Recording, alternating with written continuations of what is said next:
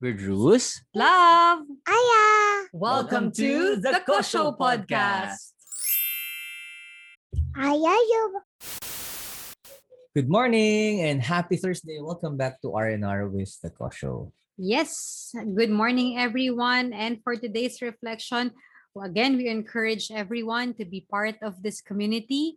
The Kosho, we're streaming it on YouTube, Facebook, and of course, Spotify and Apple Podcasts. Wherein we share our reflections and uh, to journey with you in your everyday life.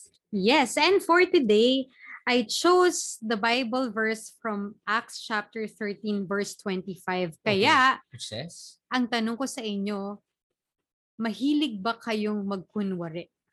mm, Magkunwari or ano yung magkunwari? Magpretend. sa bata okay lang pag naglalaro kayo. Di ba? Kunyari, king ka. Kunyari, bioman. Ay, alam mo ba nilang tawag yung bioman?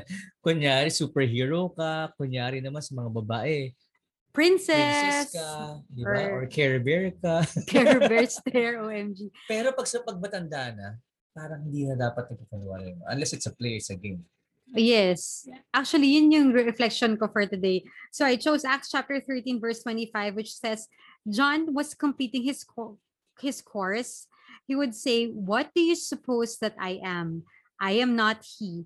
Behold, after me, one is coming. I am not worthy to unfasten the sandals of his feet. Yun yun, exactly yung reflection ko.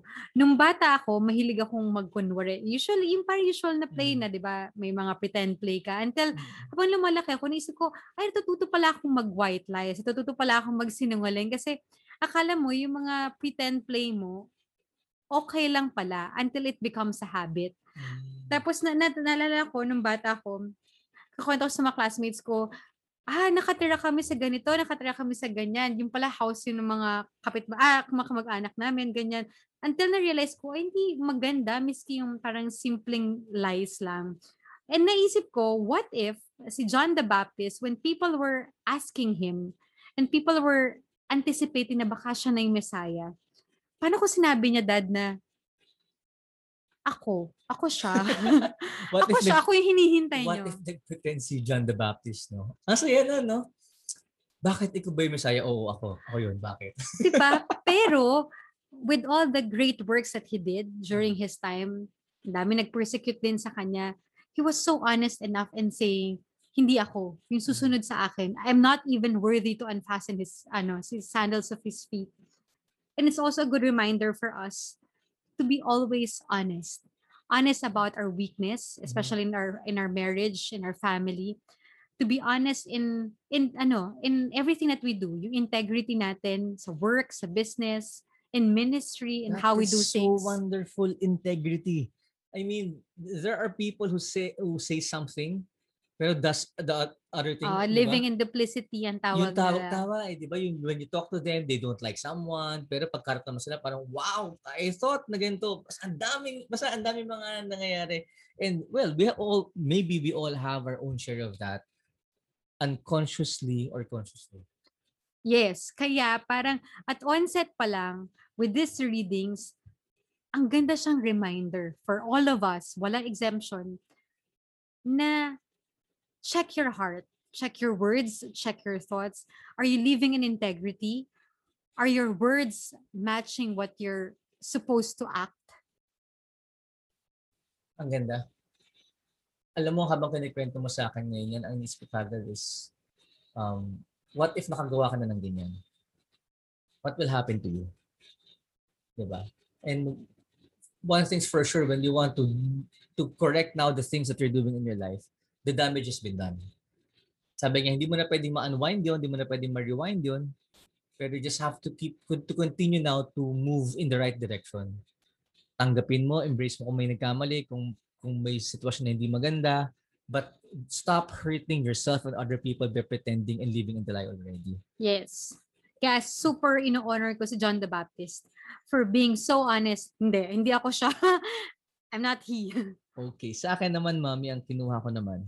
Una mahaba siya, pero kukunin ko yung pinakadulo na lang ng first reading in Acts chapter 13, verse 23. To keep his promise, God has raised up for Israel one of David's descendants, Jesus, as Savior. So, bakit ito yung pinili ko? Kasi ang haba ng readings na to eh. It's all about, kinikwento niya yung mga what happened in the Old Testament, what they were waiting, Jesus sent this, Jesus, uh, God sent this, God sent this, God sent this, until finally God sent Jesus. Mhm. In, in Acts of the Apostles, it's- it's uh, the Acts of the Apostles after Jesus rose from the dead. Ano yung ginawa ng mga apostles nila? And nas, na-struck ako dito nung nakalagay na to keep His promise, God has raised up for Israel one of David's descendants, Jesus the Savior. It's a reminder that Jesus is a promise keeper. Mm. He is a promise keeper. In other words, what happened um, during the time of Old Testament before Jesus, ang tagal nun, hundreds of years, bago lumabas si Jesus Christ. And you may start to doubt, is the promise true? So again, that promise is for the entire mankind. Hindi siya lang pang sandalian lang. Pero what if yung promise ni Lord sa'yo, it's gonna take years as well. What if may promise para sa pamilya mo, hindi para sa'yo? Tapos ang mangyayari pala, hindi sa generation mo lalabas. Sa next generation pa. What will you do? But the good thing here is this. In every life that we have, there's a specific promise na habang buhay ka, makukuha mo. Because the promise is a promise. Ang problema lang is when we try to look for other people's promises or when we try to make this God's promise pero hindi naman pala yun yung promise na Lord sa'yo. Mm. And now you think God is not siding on you. You think that God does not love you. But we really have to to trust on this. Kung si Jesus nga dumating, the promise from the beginning. Ano ba ano bang promise ni Lord from the beginning? It's not naman really to crucify Jesus eh. His promise from the beginning is to save us. But in every promise, dapat meron tayong response. And I think the promise continues up to now that He wants to save us still. In our own failures, in our own weaknesses, and for us to to accept Him and to respond to Him. Amen. Amen. Ang ganda. Oo. Amen. We hope that you'll be doing your reflections after this. And let's reflect on this, no? Oo. so what is the promises of the Lord? Maybe start to listen to God and ask Him, Lord, what is the promises meant for me? So follow us, subscribe to our channels, Facebook at The Kosho PH, Instagram at Love Kosho, at Bruce Kosho. You can also follow us in our business at Pathfinders and Doers. And of course, our YouTube channel, The Kosho PH. And make sure to get copies of our book, The Love Connect, the Couple's Language to a Happy Marriage, in the link below. and have a great day. God bless.